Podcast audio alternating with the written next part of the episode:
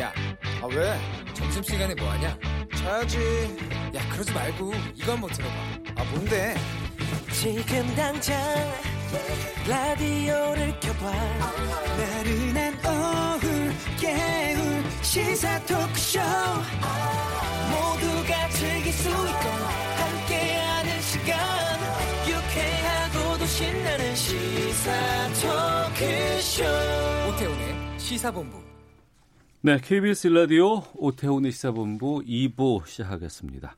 오후를 여는 당신이 꼭 알아야 할 이 시각 가장 핫하고 중요한 뉴스 정리해드리는 방금 뉴스 시간입니다. KBS 보도본부 박찬형 기자와 함께합니다. 어서 오세요. 네, 안녕하세요. 예. 어, 오전에 발표하기로 했던 마스크 추가 대책 오후로 연기됐어요. 네, 오후 3시로 연기가 됐습니다. 네. 이미 그 마스크 공급 부족 사태 때문에 국민들이 좀 혼란을 겪었었고 대통령까지 나와서서 사과를 했었잖아요. 예. 추가 대책에서는 확실하게 뭔가 만전을 기하겠다라는 뜻도 있을 테지만 음. 그런데 이미 당정청에서 확정, 확정됐던 내용이 네. 한번 연기됐었던 거거든요. 음. 오늘 오전으로. 예. 근데 또 발표 직전 5분 전에 또 연기됐다라는 것은 음. 뭔가 특정 사안 한 문제가 네. 최종 해결되지 않고 있는 것 아니냐. 어. 라는 그런 추측이 나오고 있습니다. 아, 오늘 그 오후 3시에 지금 발표를 하겠다는 건데 지금 그 대책에 뭐 이미 여러 차례 그 언급이 있었는데 네. 마스크 공적 공급 물량을 늘리고 1인당 한 번에 다섯 장 구- 구매하는 게 아니라 네. 그한 번에 두 장으로 제한하는 내용 아, 이런 두 것들이, 장으로요? 네, 어. 네, 포함될 것으로 지금 알려졌고요. 어, 그리고 공적 판매 비율은 현재 마스크 전체 생산량의 절반이었는데 이거를 80%로 늘리는 것이 예, 들어가 있는 것으로 보여집니다. 또 10%로 제한되어 있는 수출 물량도 아예 당분간은 금지하는 방안이 유력하게 검토되고 있다라는 소식이고요. 특히 그 약, 약국 간의 정보망인 DUR 통해서 네, 네. 이 국민들이 중복해서 마스크를 사지 않도록 개인의 정보를 다 확인해서 팔 수 있도록 그 시스템을 마무리한다는 것인데 이 안이 분명히 들어가 있을 것으로 음. 보여지는데 예. 이 부분은 최종적으로 어, 더 확인해야 될 부분이 이게 시도가 됐다가 혹시나 어딘가에 구멍이 있어서 음. 중복이 또 다시 판매가 나온다면 아, 그런 우려가 있을 수 있으니까. 그렇죠. 혼선이 있을 수가 예, 예. 있거든요. 그래서 이 부분은 이중 삼중으로 음. 어, 확인한 다음에 공식적으로 발표를 해야 될 것 같습니다. 예. 신규 확진자 상황 지금 어때요? 지금 새벽 0시 기준으로 지난 24시간 동안 신규 확진자가 438명. 음. 아주 조, 어, 조금이지만 줄었고요. 이 가운데 93%인 407명이 대구 경북이고요. 네. 대구 경북 누적 확진자는 5,187명. 음. 전체 확진자가 5,760 66명이니까 예. 전체 90% 차지합니다. 사망자는 3명이 늘어서 어, 35명, 완치돼서 태어난 환자는 많이 늘었습니다. 47명 늘어나서 88명입니다. 음. 총 검사자가 14만 6,541명이라고 하네요. 알겠습니다. 다중이 모이는 곳에 가지 말라고 해서 다들 조심하는 분위기입니다. 사회적 거리두기 지금 실천하고 있는 상황인데 노래방에서 감염된 사람이 나왔다고요? 뭐 이게 며칠 전에 나왔던 건데 지금 어, 오늘 경남 창녕에서 들어온 소식은 이 경남 창, 창녕에 한 어, 동전 노래방이 있는데 예. 이 노래방에서 일하는 직원이 코로나 19에 감염이 됐거든요. 어.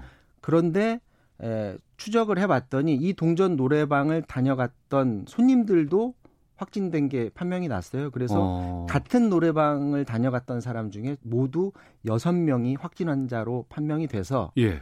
이 노래방에서 감염된 건 아닐까라는 어. 지금 추측을 하고 있습니다. 물론 최종적으로 역학 조사가 들어갔겠죠, 뭐 지금. 확정을 예. 해야 되겠습니다만 그런 충분히 생각을 할 수가 있는 게 이런 건 어떻게 잡아내죠?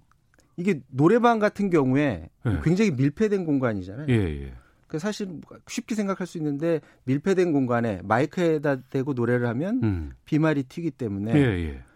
당연히 감염 우려가 굉장히 높다고 높죠. 높은 볼 곳이죠. 수는 있는데 예. 그거를 역추적해서 어디서 감염했다라고 찾아내는 건 쉬운 과정은 아닐 겁니다. 어. 어. 쨌거나 조심해야 될 부분은 분명하고 그렇죠. 특히나 요즘에 지금 초중고등학생들 학교 음. 안 가잖아요. 예, 예. 예. 굉장히 심심해하는데 어. 혹시나 이렇게 애들끼리 이, 지겨워서 노래방에 갈 수도 있, 거든요 그래서 부모님들이 그런 부분 철저히 단속을 해줘야 될 것 같습니다. 노래방, PC방 뭐 이런데 특히 이제 만화 카페라든가 이런 곳 아이들이 좀 자주 들리곤 하는 곳인데 조심해야겠습니다. 어, 세계보건기구 WHO가 어, 코로나19 아직 팬데믹은 아니라고 지금 얘기를 하고 있어요. 네.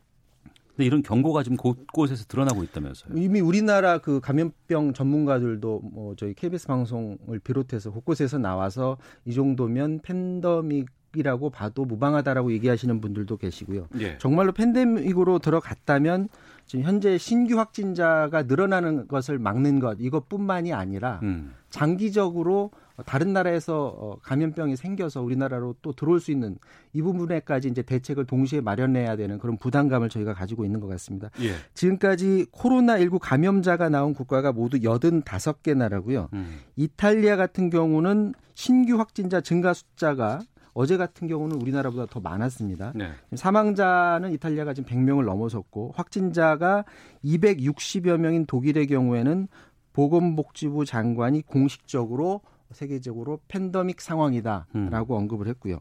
확진자 87명 나온 영국은 정식으로 법정 전염병의 코로나19를 등록을 했고 그리고 영국의 국민보건 서비스가 이 코로나 확산 막기 위해서 일선 병원들에 대해서 화상 진료를 지금 보다 더 넓혀서 해달라 이렇게 요청을 해놓은 상태입니다.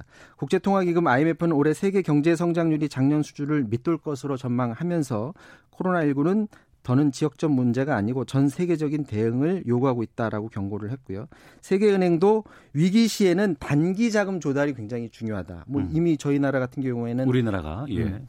IMF 때도 겪었습니다만은 음. 대응의 속도가 굉장히 중요하고, 중요하고요. 예. 그리고 얼마나 자금 지원을 한꺼번에 많이 투여하느냐 음. 이 부분이 그 위기를 극복하는 그 성패가 달려 있다 이렇게 세계 은행이 지적을 했습니다. 네. 예, 팬데믹이라는 게 세계 보건기구의 최고 위험 등급 일컫는 6단계를 말하는 용어고요. 이게 우리가 뭐 범유행, 대유행 뭐 이렇게까지 번역할 수 있을 것 같습니다. 그리고 타다 서비스가 어 조만간 중단될 수 있다면서요? 지금 청취자분들도 조금 혼란스러울 수도 있는데 최근에 타다 합법적이다라고 법원에서 판결이 나왔잖아요. 예. 그런데 정부는 국회 통해서 타다가 불법화하도록 하는 음. 그런 법안이 예, 지금 들어가 있고 오늘 아마 통과될 것 같습니다. 지금 그 결국 소비자들의 편의성 그리고 택시 기사, 기사들의 생존권 이 두 개가 맞물려서 어디가 더 우선권을 주느냐에 대한 선택을 해야 되는 상황이었었는데 네. 결국엔 그 택시 기사들의 생존권이 조금 더더 중요하다고 보여진 것 같고요. 음. 이 지금 상태는 국토위하고 법사위에서 여객운수사업법 개정안을 통과시켰고 오늘 예. 오후에 국회 본회의 통과문을 남겨놓고 있습니다. 개정안을 잠깐 보면 운수사업자의 여객자동차 운송 플랫폼 사업자를 신설해서 예. 이 관광 목적에만 그 6시간 이상 사용하거나 아니면 차를 빌리고 반납하는 장소를 공항 등으로 제한하는데 음. 만약에 타다가 지금처럼 하고 싶다면은 네. 반드시 면허를 사 들여서 할 수 있도록 음. 그렇게 법을 바꾼 거고요. 타다 측은 여기에 대해서 강력히 반발해서 만약 그렇다면 네. 우리는 베이직 서비스를 당장 중단하겠다 이렇게 반발했습니다. 알겠습니다. 이 내용은 시사법정에서 좀 자세하게 살펴보도록 하겠습니다. 자, 방금 뉴스 KBS 보도본부 박찬영 기자와 함께했습니다. 고맙습니다.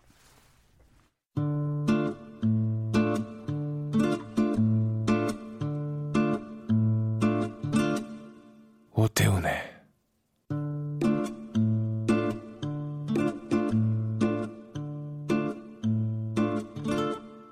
시사본부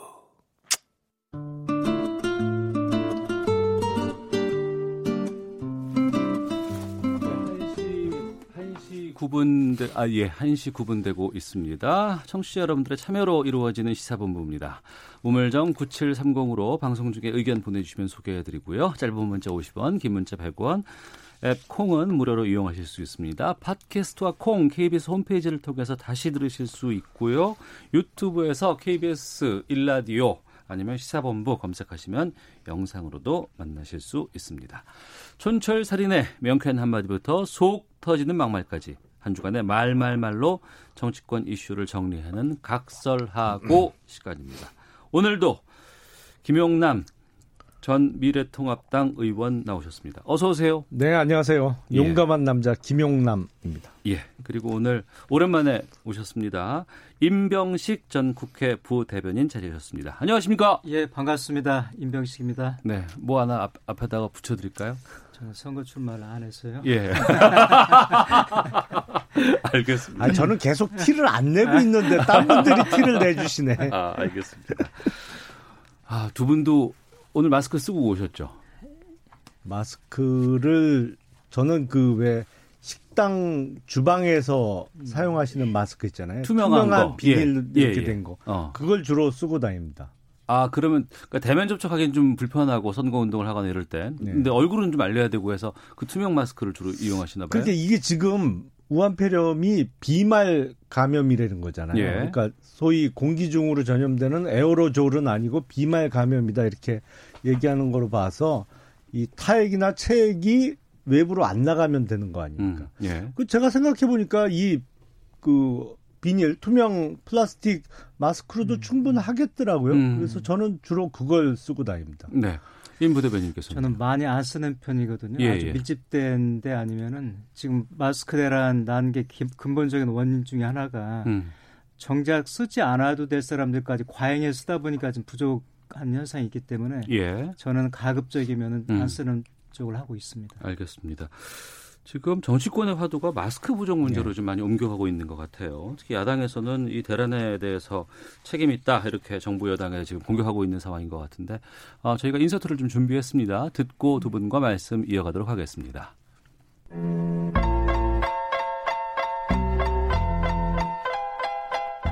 대통령께서는 또 마스크 부족 당장 해결될 것 같이 대통령은 큰 소리를 쳤습니다.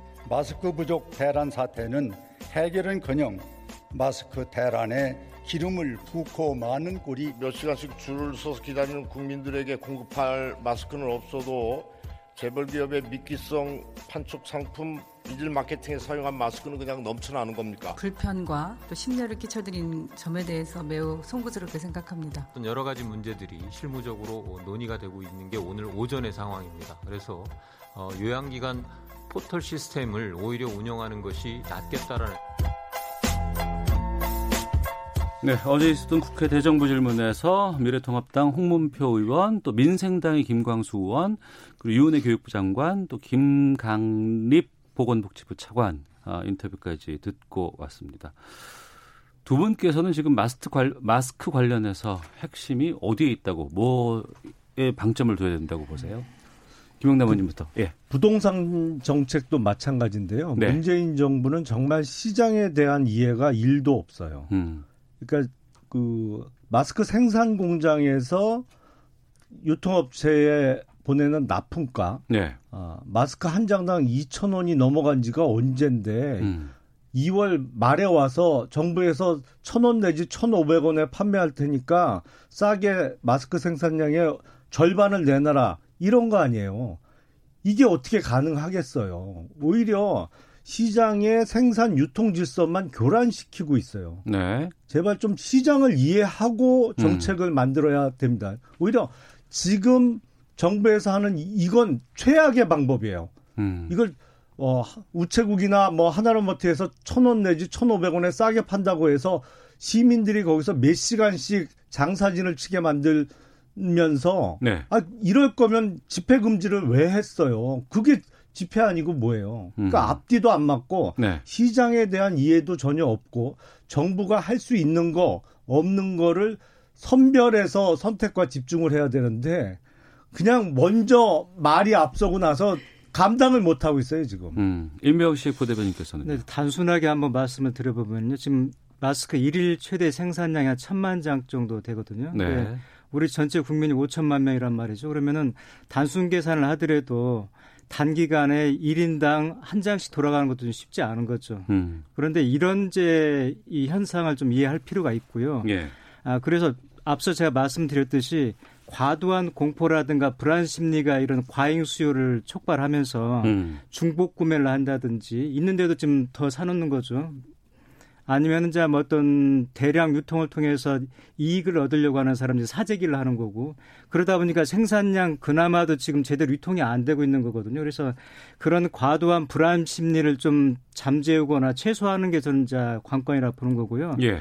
어, 두 번째는 이제 어떻게 하면 그나마 지금 유통되는 것도 공정하게 분배할 거냐인데 이런 부분에 대해서는 정부가 이게 일 종의 일제 전략 물자 정도로 지정을 해서 음. 아 그리고 통제에 좀 그 관여할 필요가 좀 있는 거죠. 네. 그렇지 않고 시장에다만 맡겨놓으니까 이 공포 때문에 이게 제대로 좀 유통이 안 되기 있기 때문에 음. 저는 좀 그런 것을 두 가지 측면에 좀 봐줬으면 하는 거지. 네. 정부가 시장을 전혀 이해를 못하고 있다는 말씀은 좀 납득하기가 좀 어렵습니다. 제가 좀 설명을 드릴게요. 정부가 개입하기 시작, 더 적극적으로 개입하기 시작하면서 그나마 일일 1,300만 장 정도 생산되던 마스크 생산량이 또 줄었어요. 음. 1,000만 장 이하로. 그러니까 정부에서 지금 거래 가격과는 전혀 상관없이 택도 없이 싸게 내놔라 그러니까 마스크 생산량이 오히려 줄어든 거예요. 그러니까 네. 수급이 더 불안해진 것이죠. 음. 이게 현상이 음. 언제부터 나타났냐면 사실 1월 말 2월 초부터 이런 네. 현상의 조짐이 보였어요. 그때 정부와 지자체가 구매를 상당량 하면서 관청 주변 그러니까 뭐 시청이나 각 동의 주민센터 아니면 관변단체 등지에서는 마스크가 남아 돌았어요, 솔직히. 예. 남아 돌고 시, 시중에는 마스크 가격이 올라가기 시작했거든요. 제가 보면서 이게 자원이 효율적으로 배분이 안 되는 거예요. 그러면서 관청 주변은 남아 돌아서 무슨 일만 있으면 별로 필요도 없는데 마스크 가져가세요. 그러면서 몇 장씩 나눠주면서 그거 다 쓰지도 못했어요. 일부 받은 분들은.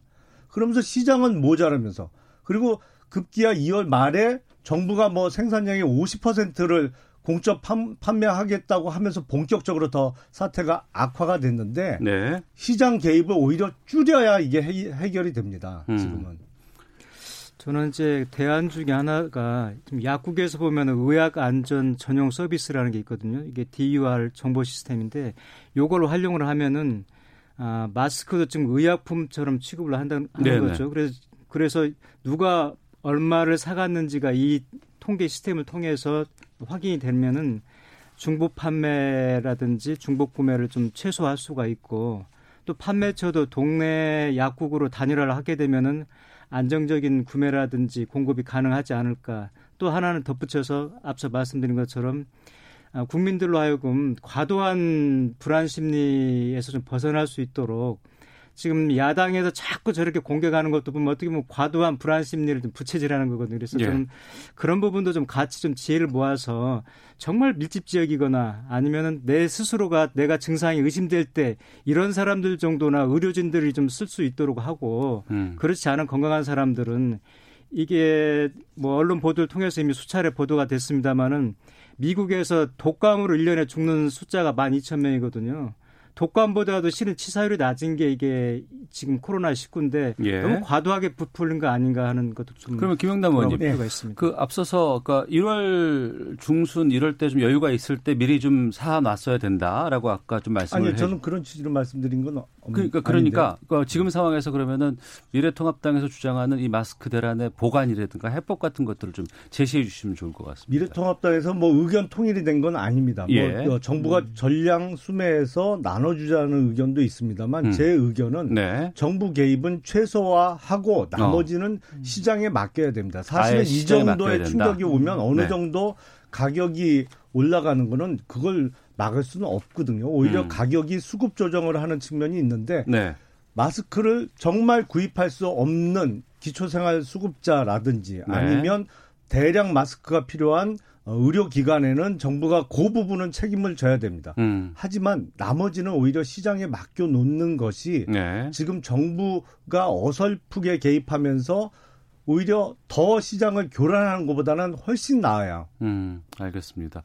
어, 잠시 뒤 오후 3시에 아마 이 마스크 수급 추가 대책이 발표가 된다고 하니까요. 또 그 상황 좀 지켜보도록 하겠습니다. 요한 말씀만 드릴게요. 예, 근데 마스크 관련해서 예. 얼마 전까지만 해도 정부가 적어도 이거는 바이러스니까 KF94 정도는 써야 되고 그러니까 보건용 마스크를 써야 되고 절대로 재활용해서는 안 된다고 했어요. 근데 마스크 대란이 일어나니까 이제 말이 싹 바뀌었어요. 음. 그러면서 무슨 뭐 말려 쓰고 빨아 쓰고 하면 뭐 어? 3일 이상 써도 되고 일, 야외 활동할 때는 오히려 마스크를 안 써도 되고 정부 신뢰는 정말 꽝이에요, 꽝. 여기에 대해서 임명식 부대변인 그런. 의견이 정부가 하기 전에 제가 저는 어- 저도 언론을 계속해서 제가 스크린하니까요 전문가 집단들이 그런 의견들을 계속 내놨던 걸로 참 아- 이해를 하고 있고요.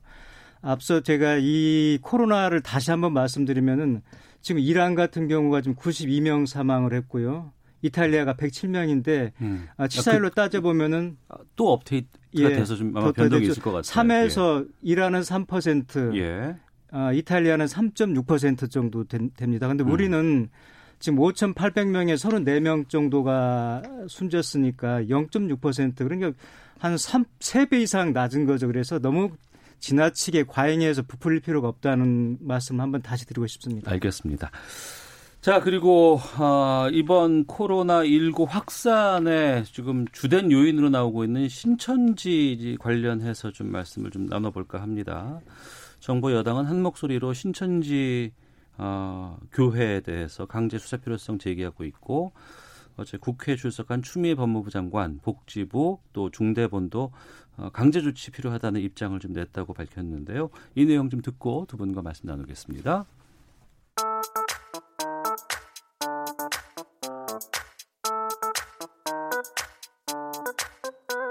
방역 목적 차원에서도 어, 그런 강제 수사는 즉각 필요하다 어, 하는 입장입니다.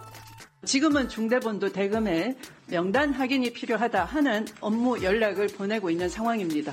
예배 당시의 출입과 관련된 이러한 정보들을 저희가 다 파악을 한다면 보다 방역에 만전을 기할 수 있을 것이라는 의견을 제시한 바가 있습니다. 크게 보면 방역 당국의 입장과 아, 우리 법무당국의 입장이 저는 크게 다르지 않다라고 보고 있습니다. 다시 한번 검찰에 요청을 드립니다.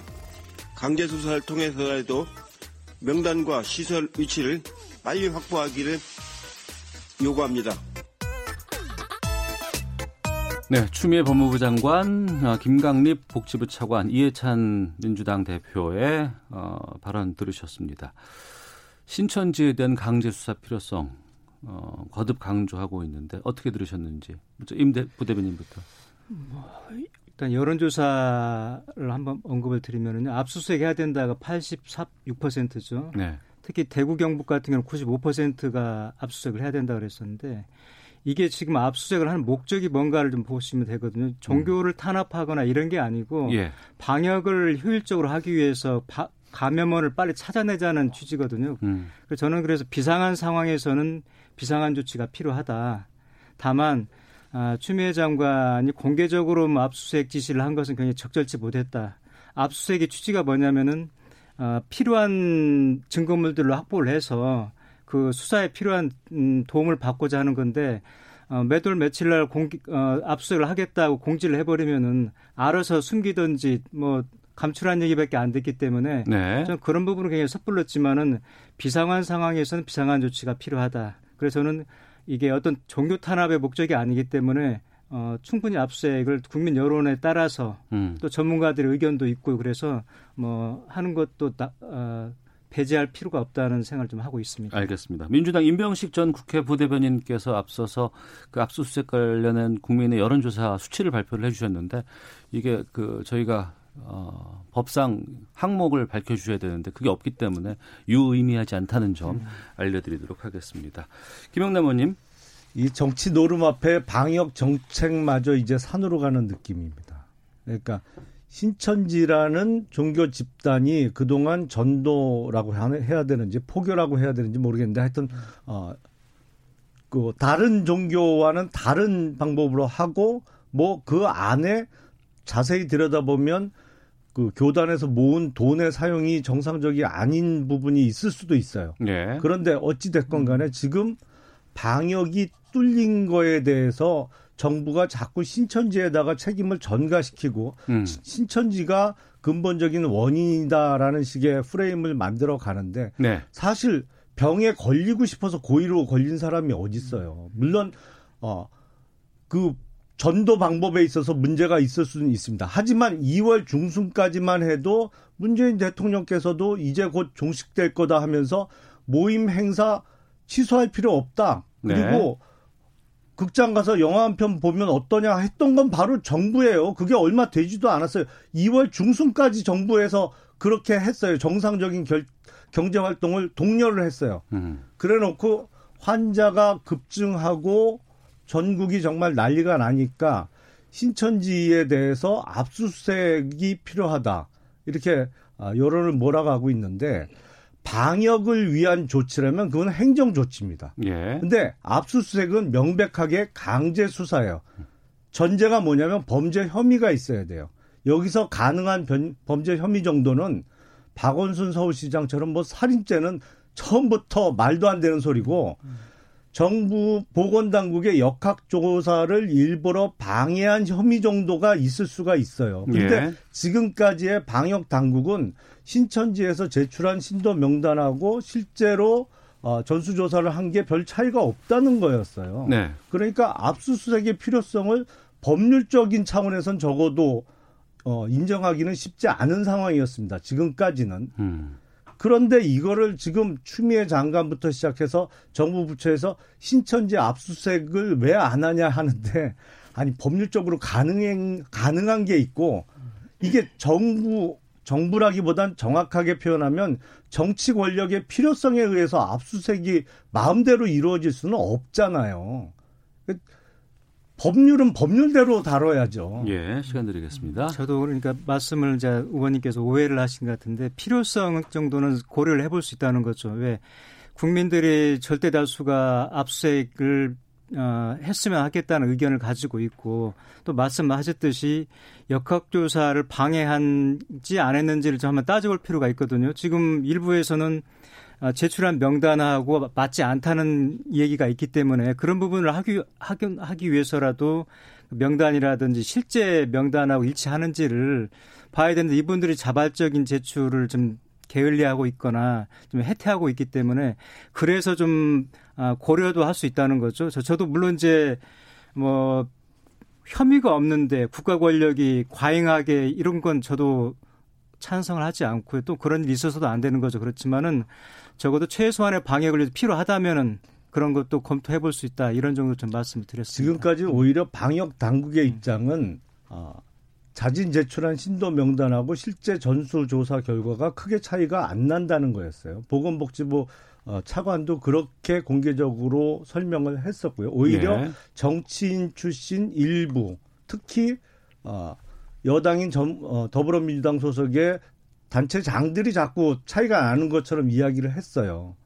그런데 문제는 오히려 방역 당국에서는 기존의 입장이 압수수색을 하고 강제 수사를 하면 오히려 신도들이 연락을 끊거나 아, 숨어버릴 수가 있다. 그러면 오히려 방역에 해가 될 수가 있으니 강제 수사는 최소화하거나 아니면 지금 시점은 적어도 아니라는 입장이었어요. 근데 정치 권력 쪽에서 하도 압박을 하니까 이제는 중대본 그러니까 중앙 재난안전 대책본부의 입장도 애매모호해졌어요.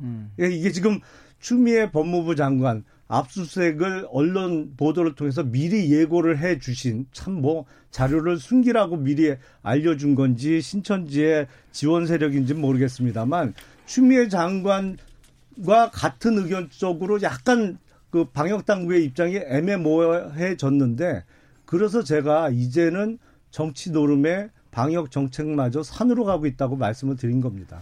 어, 그 말씀에 제가 좀 덧붙이고 싶은 게 지금 그 긴급 명령권에 대해서 뭐 황교안 대표가 그 정부를 성토를 했었는데 그게 현행법에 보면 맞지 않거든요. 더 법, 법을 하시니까 헌법 76조 2항에 보면 중대한 교전 상태 즉 전쟁 중이거나 국회가 열리지 못할 때 긴급 명령권을 발동을 하도록 돼 있는데 지금 정상적으로 국회가 열리고 있고 잠깐 조금 오해하신 것 같은데 예. 황교안 대표가 긴급 명령권을 이야기한 적이 한 번도 아니 없는데요. 권영진 대표 시장이 얘기를 했었는데요. 거기에 대해서 정부가 하지 않는다고 또 비판을 했습니다. 그 대통령을 공격을 했었는데 지금 현재 가능한 한 긴급 명령에 준하는 긴급 조치를 정부가 하고 있고요. 또 국무총리가 지금 10일째 현장에 내려가서 숙식을 하면서 거기에 준하는 조치를 하고 있는데 굳이 그렇게 거론을 해서 이거 한 것은 방역마저도 정치 쟁점화하겠다는 이게 미래통합당의 그 복, 속셈이 아닌가 저는 그런 말씀 좀 드리고 싶네요. 적반하장이신데요. 정세균 총리가 대구 내려가셔서 상황이 나아진 게 뭐 있나요? 대구 내려가서 지금 열흘 넘게 자, 두분 마무리 계신 건. 알겠는데 예. 마스크 하나 해결 못하면서 아 총리가 왜 거기 내려가서 의사도 아닌 분이 가 계신지 모르겠어요. 그러면 네. 가 계시면 사태를 좀 조금이라도 해결을 하시던지. 알겠습니다. 청취자 의견 알려드리고 어, 뉴스 듣고 오도록 하겠습니다. 청취자 의견은 압수수색이 필요하다는데 좀 많이 좀 들어오곤 있습니다. 5874님, 코로나19가 크게 확산된 데에는 친- 신천지 신도의 탓이 큽니다. 압수수색 필요하다고 주위에서들 다들 알립니다. 8748님, 신천지의 책임을 전가하자는 것이 아니고 그쪽에서 확진자가 많이 나오니 정확한 명단을 파악해서 방역하기 위한 것 아닌가요? 압수수색 필요합니다. 라는 의견들 주로 보내주고 계신다는 것 알려드리도록 하겠습니다. 헤드라인 뉴스 듣고 기상청 갔다 교통정보까지 확인하고 와서 다시 두 분과 말씀 나누겠습니다. 코로나19 감염 확진자가 지속적으로 발생함에 따라 정부가 현재 이달 8일까지로 예고된 전국 어린이집 휴원을 22일까지로 2주간 연장하기로 했습니다. 휴원 기간에도 긴급 보육은 이용할 수 있습니다. 코로나19 경증 환자들을 수용할 수 있는 생활치료센터가 어제 세 곳 개소한 데 이어 오늘 대구 경북 지역에 세 곳 더 문을 엽니다. 이번 주까지 경증 환자 2,000명을 수용할 시설을 갖출 수 있게 됩니다. 경찰이 마스크를 대량 보관하는 등 유통 질서를 교란하거나 판매 사기를 한 175명을 검거해 18명이 구속됐습니다.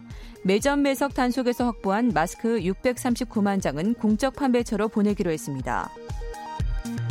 신천지 예수교회 포교 활동으로 피해를 입었다고 주장하는 단체인 전국 신천지 피해자 연대가 신천지 강제 수사를 요구하며 청와대에 이만희 총회장 등에 대한 고발장을 제출했습니다. 국제통화기금 IMF가 코로나19 확산은 세계적 문제라며 가용할 수 있는 모든 금융수단을 사용하겠다고 밝혔습니다. 어제 미국에 이어 캐나다도 0.5%포인트 금리 인하를 단행했습니다. 지금까지 헤드라인 뉴스 정원 나였습니다. 이어서 기상청의 최영우 씨 연결합니다. 네, 미세먼지와 날씨 정보입니다. 절기 경칩인 오늘 아침 추위가 있었고요. 이 꽃샘 추위는 내일 아침에도 이어집니다. 하지만 오늘과 내일 낮 기온은 평년과 거의 엇비슷하게 오르긴 할 텐데요. 그래도 오늘까지는 낮 동안에 좀 쌀쌀하겠고 현재 서울 기온 5도입니다. 예상 낮 기온은 7도로 앞으로 2도 가량 오를 전망이고요. 세종, 대전, 광주, 강릉, 제주 9도, 대구 11도 등 전국이 6도에서 12도까지 오르는 가운데 오늘 미세먼지 농도 상황은 대부분 원활한 대기 확산으로 좋음에서 보통입니다.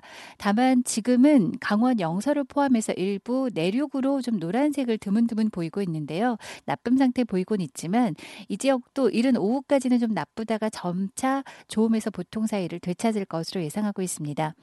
내일 아침은 서울이 영하 2도, 대관령 영하 8도, 대구 영하 1도 등 아침에 영하권의 추위 오늘과 거의 엇비슷하게 있다가 내일 낮 기온은 오늘보다도 1, 2도가량 높아지겠고요.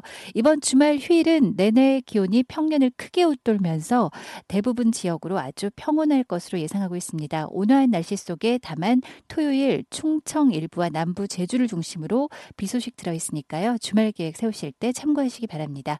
내일까지 하늘은 대체로 맑겠고 모레는 이렇게 비가 일부 남부와 충청으로 지나는 가운데 오늘까지는 계속해서 바람이 강하게 부니까요. 체감 온도 신경 쓰시기 바랍니다. 지금 서울 기온은 5도입니다. KBS 날씨 정보였습니다. 계속해서 이 시각 교통 상황은 KBS 교통정보센터의 공인혜 씨가 정리해 드립니다. 네, 이 시각 교통정보입니다. 밀폐된 차 안에서 오랫동안 운전을 하다 보면 이산화탄소 농도가 증가돼 졸릴 수 있는데요. 고속도로에서 시속 100km로 달릴 때 3초만 졸아도 차량은 혼자서 100m를 달릴 수 있습니다. 눈꺼풀이 무거워지기 전 주기적인 환기로 졸음을 예방해 주셔야겠습니다. 이 시각 고속도로 거의 막히지 않고 운행이 가능합니다. 영동고속도로 인천 쪽 호법 분기점에서 이천 사이 3, 4차로가 작업으로 막혀 있어서 2km 구간 밀려 지나고요. 반대 인천 쪽 대관령 3터널 3차로에 고장난 차 있으니까요. 강원권 지나실 분들 3, 차로 변경에 유의를 하셔야겠습니다. 서울 시내 역시 교통량이 적습니다. 올림픽대로와 강변북로 양방향에서 소통이 원활하고요. 서부간선도로는 성산대교 방향 신정교에서 목동교 쪽으로만 서행합니다. KBS 교통정보센터였습니다.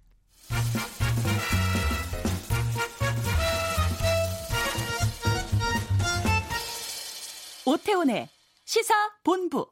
네, 각설하고 김용남 전 미래통합당 의원, 임병식 전 국회 부대변인과 함께하고 있습니다. 9323님께서 지금은 전쟁을 하는 중입니다. 완전한 정부가 어디 있겠습니까? 비판할 땐 비판하고 하지만 또 항상 대안을 제시하고 자꾸 국민들의 불안 조성하면 안 됩니다라는 의견 주셨습니다. 이 코로나 19 때문에 불안함도 많이 있고요. 뭐 코로나 우울증까지도 있다고는 하는데 아, 국민들께서 잘 눈에 안 들어오지만 그래도 이 총선 이야기로 좀 넘어가 보도록 하겠습니다. 어떻게 하겠습니까? 또 시사에선 또 총선도 중요한 상황이긴 하니까요. 근데 얘기하려면 좀 생뚱맞은 느낌이 있죠 요새는. 선거 그렇죠. 얘기하고 예. 뭐 이러려면 좀 죄송해요. 근데 다음 주가 되면 벌써 그렇죠. 이제 선거가 한 달 앞으로 다가오게 돼요. 그러니까 오늘 포함해서 41일 남았어요. 예, 딱. 예. 어. 자, 총선 이야기로 좀 건너가 보겠습니다. 지금 이번 주에 갑자기 지금 던져진 화두 하나가 진보 진영의 비례 연합 정당 구성 문제가 지금 등장을 하고 있습니다. 어, 미래 한국당이라는 정당을 비례 정당을 민주통합당 쪽에서는 이미 세웠고 그리고 어, 이 미래통합당. 미래통합당. 민주통합당이라고 그랬어요. 아, 미래통합당. 예, 미래통합당이 미래한국당. 네. 죄송합니다. 정정하도록 하겠습니다.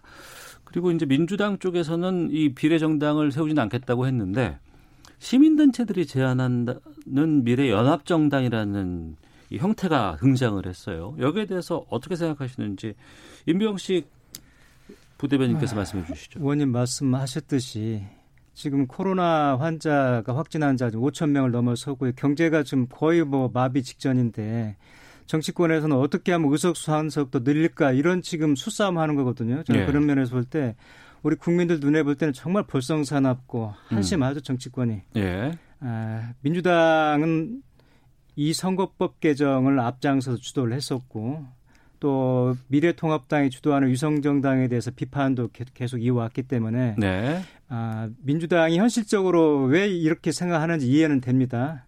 그렇지만 저는 바람직스럽지는 못하다. 음. 자칫하면 명분도 실리도 잃을 수 있다는 건데요. 네. 이 준연동형 선거제 근본 취지가 아, 다양한 정치 세력들 즉 소수 정당의 진입을 해서 약자들의 그 대변을 좀 하자는 건데 그런 취지가 지금 이제 실종되는 거죠. 네. 다만 저는 아, 민주당이 이런 정도 선에서 하는 건 저는 이해를 할 것 같습니다. 어떻게 어, 연합정당에 몸을 담되 네. 민주당은 의석에는 욕심을 내지 말라는 거죠. 음. 그래서 정의당이 됐건 녹색당이 됐건 이렇게 해서 진보 진영이 파일을 키워가는 쪽으로 네. 그렇게 하면 그나마라도 아, 미래 아, 통합당이 하는 이런 꼼수에 대해서 음. 어, 대항 대항력도 좀 생기는 거고요. 그런 취지도 좀 살리는 거죠. 네. 그래서 그런 정도 선에서 절충한다면 어떨까 싶은 생각을 좀 하고 있습니다. 네. 어, 김영남 의원께서는요. 지금 이런 경우를 눈 가리고 아웅한다 뭐 이렇게 표현하는 것이죠. 그동안 아, 비례대표 정당을 표방한 미래한국당의 창당에 대해서 그렇게 갖은 비난과 욕설을 퍼붓더니 이제 음. 똑같은 걸 하겠다는 거예요. 다만 네. 뭐 시민 다- 단체가 앞장선다. 아니 근데 창당 발기인들을 보면 네. 이 소위 비례연합당이라는 함세웅 신부, 어, 배우 문성근 씨, 그리고 그 먹방 하시는 황교익 씨, 누가 봐도 문재인 후보의 당선을 위해서 발벗고 나섰던 분들이 앞장서서 지금 창당을 하고 있는데 이게 무슨 명칭도 비례 연합당이에요. 비례 친문당이지. 그리고 누가 봐도 이게 시민단체가 하는 거예요. 더불어민주당이 배후에서 어, 조정하고 있는 거지. 음. 그러니까 제발 좀 더불어민주당은 그 내로남불 좀 그만했으면 좋겠어요. 근데 이게 점점 정도가 심해져요. 아니 이거 하겠다 그러면 뭐 말릴 수는 없는데 네. 제발 진실한 사과부터 하고 그동안 본인들의 언행에 대한 국민께 어, 사죄를 드리고 좀 시작했으면 네, 좋겠어요. 의원님 저는요. 제가 반문하고 싶은 게 그럼 지금 미래 통합당이 주도하는 이런 유성정당이 바람직하다 보시는지 이걸 기, 우리가 놓고 봐야 되는 건지 저는 기본적으로 선거법을 음. 잘못 개정했어요. 음. 반연동형 비례대표제라는 건 우리 정치 체계하고도 안 맞고 이거는 사실은 더 음. 많은 사표를 만들어내기 때문에 네. 국민이 투표하는 표의 등가성, 비례성이라는 측면에서 저는 위헌적인 요소가 크다고 생각을 합니다. 그래서 저희는 반대했어요, 네. 끝까지. 근데 거슬러 올라가면은 이제 답이 안 나오는 거 지금 현 상태에서 볼 때 이대로 투표를 진행을 하게 되면은 아, 미래 한국당이 비례 의석을 지금 독식할 수밖에 없는데 이런 현상에 대해서는 문제가 있는 건 분명하지 않습니까? 아니 그럼 욕이나 음. 하지 마시던지 그동안 욕은 다 해놓고 이제 와서는 똑같이 하겠다 그러면 아니 그러면 그동안 내가 퍼부었던 비난과 욕설에 대해서 내가 미안하다 잘못 얘기했다 우리도 근데 의석을 생각하니까 해야겠다라고 반성이나 하고 시작을 하시던지 아마 그... 사과는 절대 안 해요 또 알겠습니다. 어, 하나만 여쭤볼게요. 그러면 이 범 진보 진영의 비례 정당을 창당하려면 언제까지가 지금 마지노선으로 좀 생각이 되는 거예요? 3월 중순? 뭐 제가 정확히는 좀 모르겠는데 아마 그런 정도가 선관위 후보 등록이 네. 3월 26일, 27일 예. 양일간 실시되거든요. 네. 그러니까 적어도 그 전까지는 근데 사실상 현 어, 창당을 하고 음. 어쨌든 여기도 비례대표에 대한 공천을 민주적으로 해야 될 거 아니에요. 그리고 알겠습니다. 선관위에서 납득할 정도의 과정을 거쳐야 되기 때문에 음. 알아서들 하시겠죠. 모르겠어요. 저는. 저희가 준비된 인서트가 하나 더 있어서 요거 듣고 두 분께 1분씩 시간 드리고 마치도록 하겠습니다.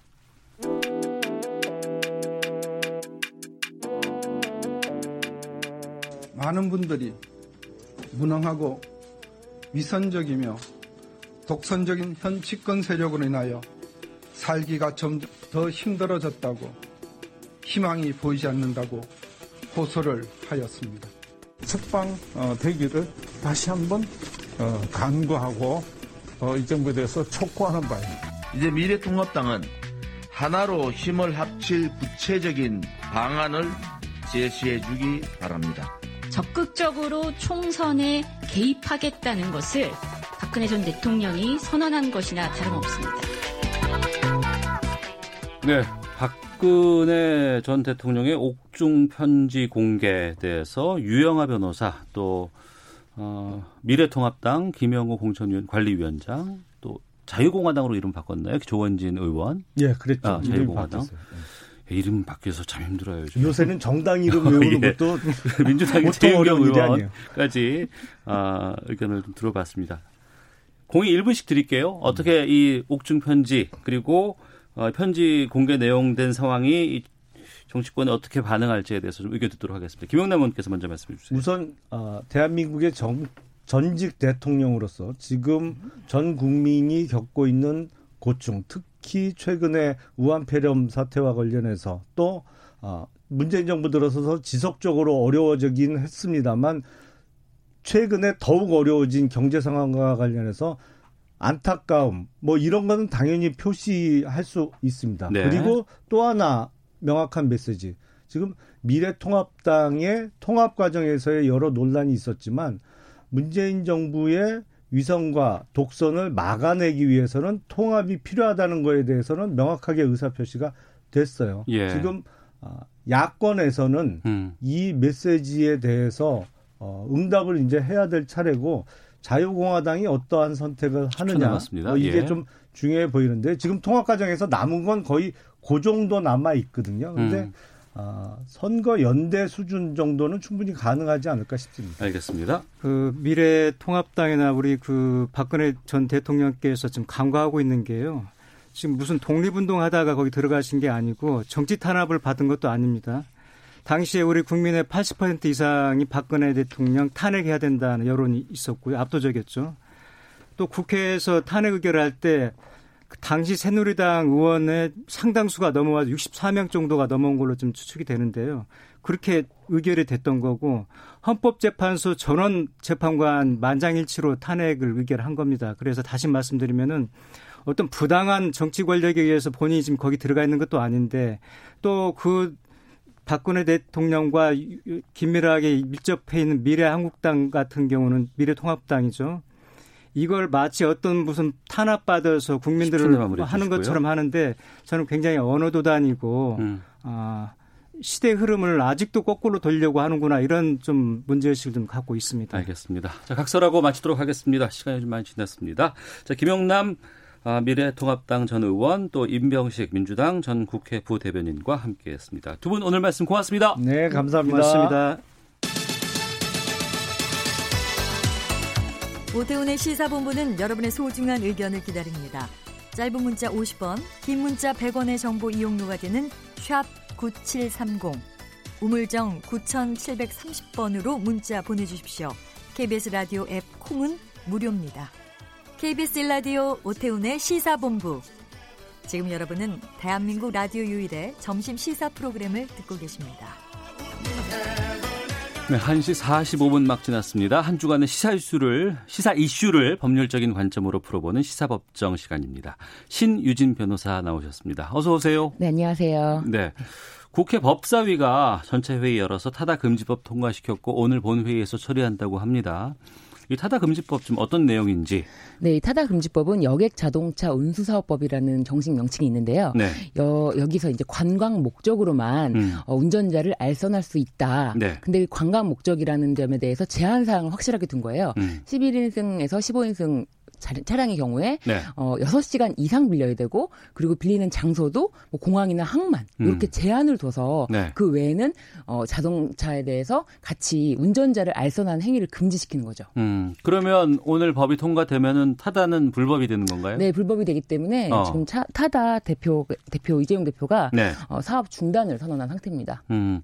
근데 재판 받고 있었잖아요. 네네. 그럼 어떻게 되는 거예요? 법이 바뀌는데. 그 재판에 예. 그 소급 입법이 아니라 그 음. 이제 시행은 항상 법이 통과된 다음부터 시행되는 거고 예. 버, 그런 금지법이 없었기 때문에 무죄가 나온 거고 음. 그렇기 때문에 그 재판에는 사실상 영향이 없겠죠. 네.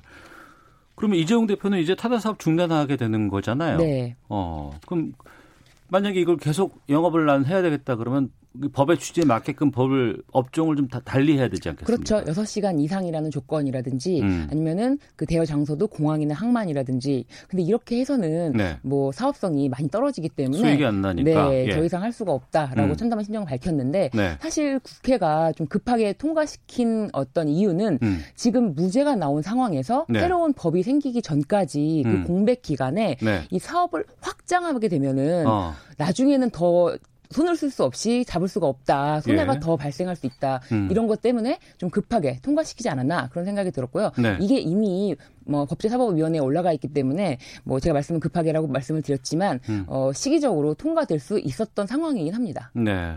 그럼 오늘 본 회의에서는 아마 좀 처리가 되지 않을까 네. 뭐 이렇게 예상해 보겠네요. 알겠습니다. 자 그리고 어, 이 법적으로 좀 이 부분도 좀 살펴봐야 될 것 같은데 이 코로나 19 때문에 지금 뭐 계약 연기 또 대학도 네. 지금 개강을 지금 연기한 상황입니다. 네.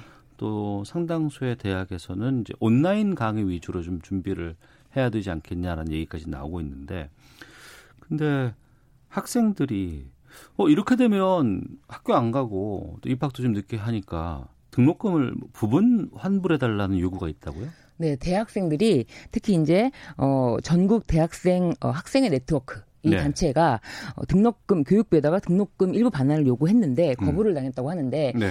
어, 이게 대학 같은 경우는 등록금 거부에 관한 별도의 규칙도 따로 있습니다. 음. 근데 이 결정 권한은 네. 그 대학의 장이에요. 음. 학교마다 결정 권한이 있는 거지 교육부에서 결정할 수 있는 부분은 아닙니다. 네. 근데 법상에 음. 어, 보면은 어떤 거는 면제할 수 있다라고 되어 있고 어떤 거는 면제한다라고 되어 있어요. 네. 그래서 그 부분도 차이가 있는데 어, 일단은 교육부가 환불 여부를 일률적 으로 뭐 음. 결정할 수 있는 부분은 아니고 음. 월 단위로 네. 어, 수업이 아예 월 단위로 빠지게 될 경우에는 환불 여부에 대해서 검토할 수 있지만 아직은 또월 음. 단위가 아니에요. 네. 지금 최대 3주까지 미뤄지는 상태거든요. 예, 예. 네. 어. 근데 또 학생들 입장에서는 아무래도 지금 그 수업권 어에 대해서 손실이 지금 나는 상황이고 네. 교육부의 권한이 없다고 한다 그러면 학교 측에서 좀 여기에 대해서 고려나 네. 어떤 판단 같은 것들을 좀 할 수 있지 않을까 싶은데 이게 법적으로는 어떻게 될까요?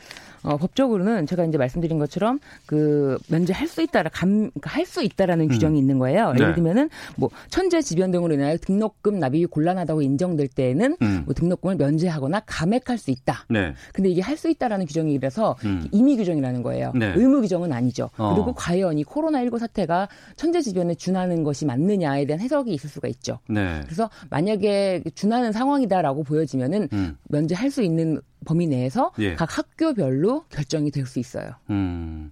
그러면 대학뿐 아니라 뭐 글쎄요 유치원이라든가 네. 학원도 아이들 음. 안 네. 가거든요. 네. 근데 학원은 미리 선불하는 경우가 종종 많이 네. 있는 것으로 알고 있습니다. 이쪽은 어떻게 되는 겁니까?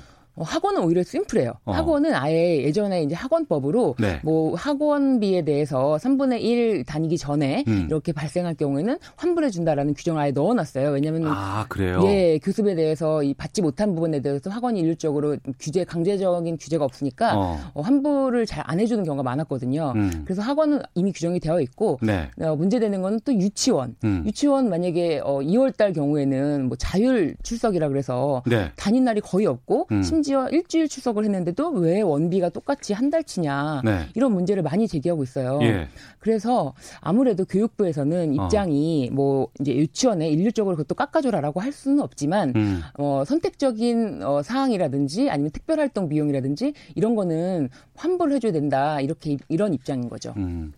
우선은 지금 이 코로나 19이 네. 확산을 막고 빨리 네, 그렇죠. 종식시키는 것이 주 목적이고 네.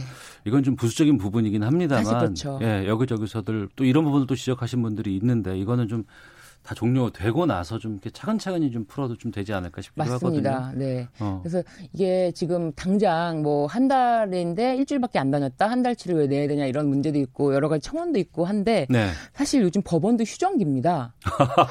그렇군요. 그래서 제가 네, 어. 여기 오면서도 네. 작가님한테 어, 시사법정도 휴정을 해야 되는 게 아니냐. 아, 예, 예. 그렇죠. 시, 실제 법정도 안 되는데 네. 저야 뭐 시사법정이니까 예. 휴정이 되는 거 아니냐 이렇게 말씀을 어. 드릴 정도로 지금 법정도 지금 휴정기고 모든 전 국민 사실 이 건전 우리나라뿐만 아니라 전 세계적으로 그래요. 덮친 예, 일이잖아요. 예, 예, 그래서 이때 내가 너무 손해를 본다 안 음. 본다 이런 문제를 일일이 따지면서 네. 이거 당장의 눈앞에 이익을 볼 것이 아니라 전 국민이 하나로 이 사태를 좀 지혜롭게 헤쳐 나갈 수 있는 방향을 음. 같이 모색하는 게 어떨까 이런 네. 마음이 좀 들어요. 동의합니다. 네. 예.